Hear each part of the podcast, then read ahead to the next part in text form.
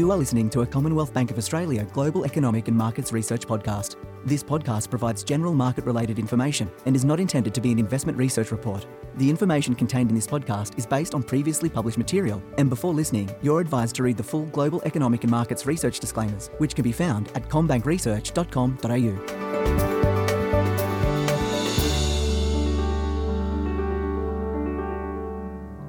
Welcome to the Global Economic and Markets Research Podcast. My name is Belinda Allen and I'm a senior economist here at CommBank. And today I'm joined over the phone, of course, with our head of Australian economics, Gareth Aird. Gareth, good to have you on. G'day, Belinda. Um, yeah, over the phone again. I think we might be doing this over the phone for uh, at least a few more weeks anyway. Yes, indeed. Now, I feel like I want to ask you do you want to talk about the good news first or the bad mm. news? But I think we'll start with the good news. Good news first. Yeah, that sounds good.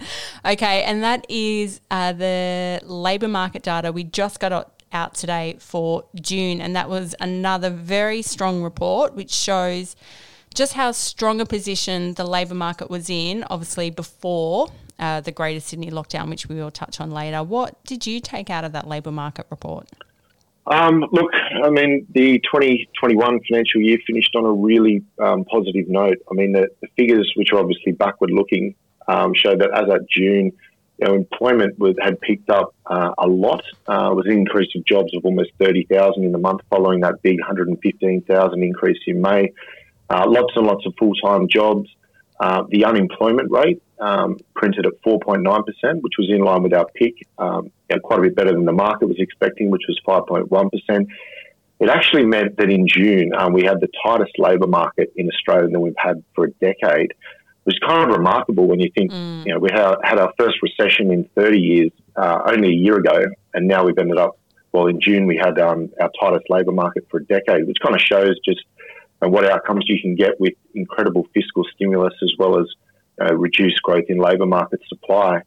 Um, but having said all that, you know, there's been a big turn of events uh, that have um, taken place in the last few weeks that mean that you know, financial markets didn't respond to that data the way they mm. would have otherwise. I think, um, you know, had we not been in this lockdown in, in Sydney and there's one in Melbourne which is going to kick in tonight, um, then you know financial markets would have would have really seen this as a kind of signal that you know uh, rate hikes may not be too far away, just given how tight the labour market is. But you know, we've had a big shift in in things over the last few weeks, which really does change the um, near term outlook for the economy. Uh, and it's just meant it's really taken the gloss off those those labour force um, numbers today, given things are going to look a little bit different over the next few months. It certainly has raised, I guess, a level of uncertainty. I mean, we obviously went into the Greater Sydney lockdown anticipating it would be much shorter. It's obviously now going to look more of a protracted lockdown. So we have had to obviously look at what impact that's going to have on the economy. And to do that, we kind of can look at, okay, past lockdowns, we saw what happened during 2020. Obviously, we, that had a very large impact on economic activity, given it was nationwide and, and long. We also saw the Victoria lockdown, and we've seen some short, sharp lockdowns through various states in Australia through the course of 2021.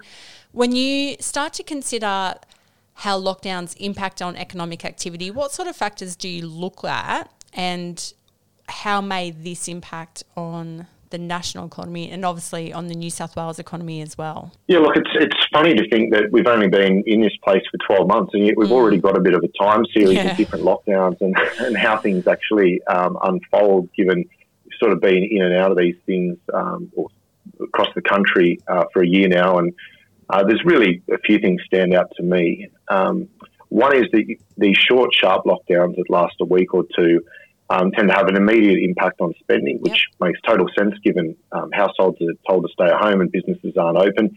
But if they're short enough, um, as soon as the, the restrictions are eased, um, activity bounces back straight away. And from an employment perspective, um, what, what you see is a contraction in hours worked, um, naturally because people aren't working over that period, but workers aren't stood down. They go straight back into work as soon as you know, restrictions are eased and the economic damage is um, very, very minimal. It's just really a flow of spending that's impacted, but not any um, not any momentum in the labour market. Where it gets a little bit different, though, is when you've got a, a longer mm. lockdown, um, and we haven't had as many of those. But but you know what happens there is people actually are, are stood down, um, you know, because a business is basically saying to someone, you know, we don't need you for however long it's going to be, and therefore um, you're no longer on the books. So what that actually has is a, a negative impact on uh, employment.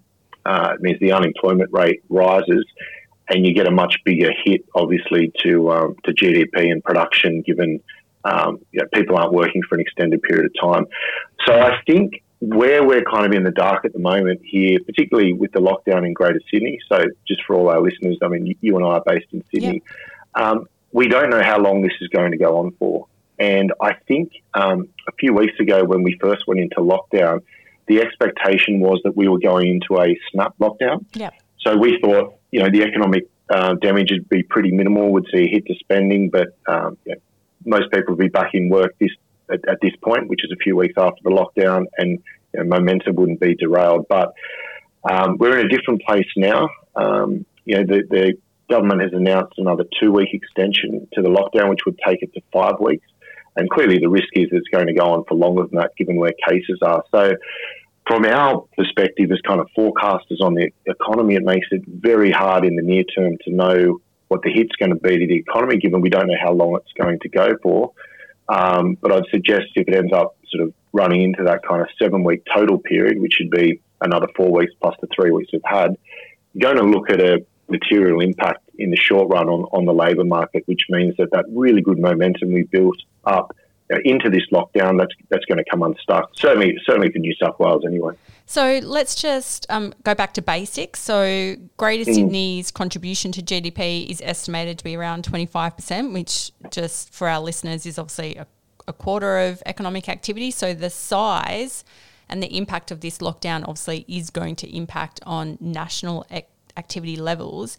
And based on recent experience, when we look at our card spend, obviously, and past lockdowns, we think it could shave about a billion dollars a week off GDP. Yeah, that, look, that, that's right. Um, so that, that's pretty sizey. Um, and look, so if you, you just multiply that by the number of weeks, yeah. I mean, it's a sort of a crude way to do it, but you know, that gives you a, a sense of what you're looking at from a GDP perspective. And uh, as I said, we don't know how long this is going to go on for, but if we just assumed it was to go on for another four weeks, you'd be looking at a hit to the economy of around uh, $7 billion. That'd take uh, one point, a bit under 1.5% off Q3 GDP and probably send GDP backwards uh, for, um, for, the quarter. quarter. Yeah.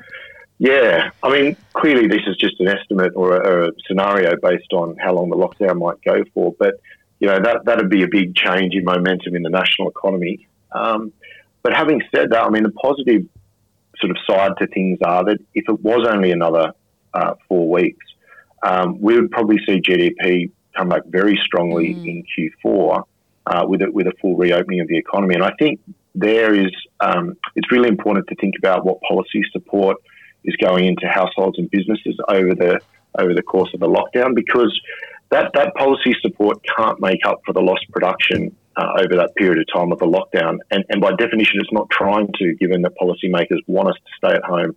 They want people consuming less or less services. They don't want people mm. out and about. So that's a natural consequence of the lockdown. But what the policy support uh, ensures is that when you reopen, you can rebound very, very quickly because you've cushioned income to households and businesses through the lockdown.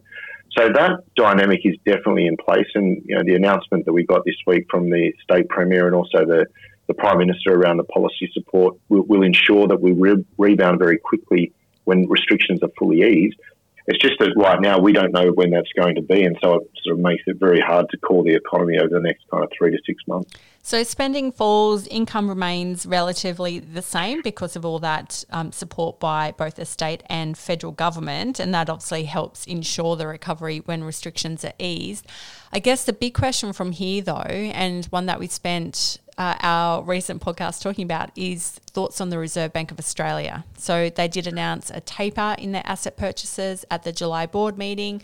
And given the improvement we had seen in the economy up until the lockdown, we had actually expected that first rate hike in November 2022.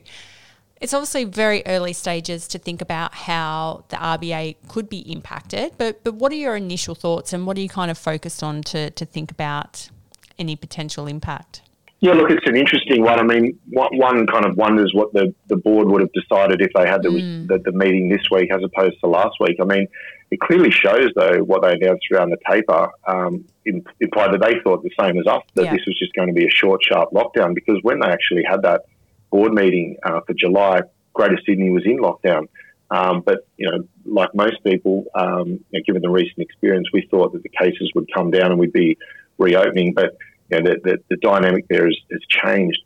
Um, I think know, as far as the bond buying program goes, um, they said that in November when they made their next decision, they would take into account whether or not we've been making progress towards full employment. And there's a decent chance now over the next few months that we're not actually making progress towards mm. full employment, given the shock to the economy. And I, I, wouldn't rule out too the Reserve Bank saying that look, when we said that around waiting until November, you know, we thought that the economy would be continuing to improve. We didn't envisage a lockdown, and if the lockdown got particularly bad, they can just come in and announce they're going to do more on the bond bond buying front without waiting till November. So, look, I think that situation is pretty pretty fluid at the moment, and um, like everyone else, the Reserve Bank will just be watching the case numbers to kind of gauge, you know, what what the appropriate monetary policy response is.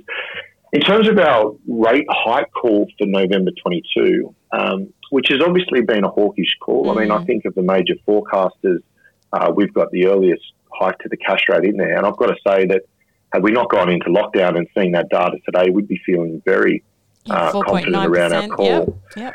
Absolutely. Um, you know, an unemployment rate below 5%, heading lower with all what the job vacancies data was saying, yes. and you know, business surveys suggesting wages pressures. I mean, uh, we'd, we'd be feeling like we were definitely calling that, that correctly.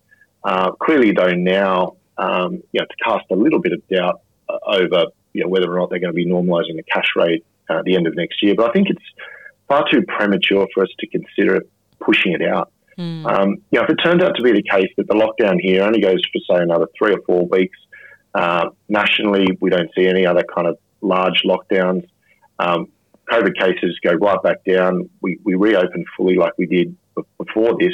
The vaccine roll, rollout continues to gather pace you know, we could be at a point where the end of this year, GDP in a levels, uh, from a levels perspective, is you know, no different to where it would have been had you not got the lockdown because you just bounce right back back out of this, and then the economy is you know really booming. So, um, you know, obviously we're we're, whole, we, we're we're a little bit less confident about that, but you know, I think um, I think if the lockdown only goes for another kind of three or four weeks, given all the policy support, it's not going to be enough to derail you know that that momentum we had going into this fully.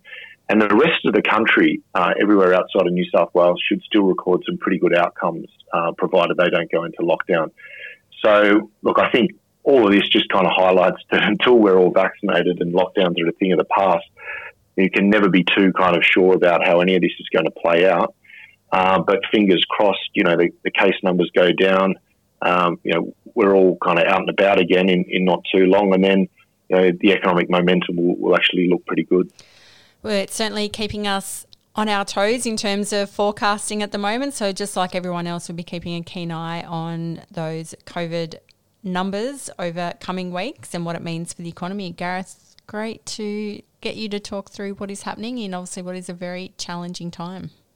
Yeah, look, that, that's right. Nice to chat. And I should just say to everyone listening, we just hope everyone's uh, safe and, and, yes. and not going too crazy in a lockdown and from home learning. That's right, exactly. All right, thanks, Gareth. Cheers, Belinda. Now you can read Gareth Aird's report on the labour market, which was published on the 15th of July 2021, as well as our initial thoughts on the New South Wales lockdown, which was published on the 14th of July 2021 on commbankresearch.com.au.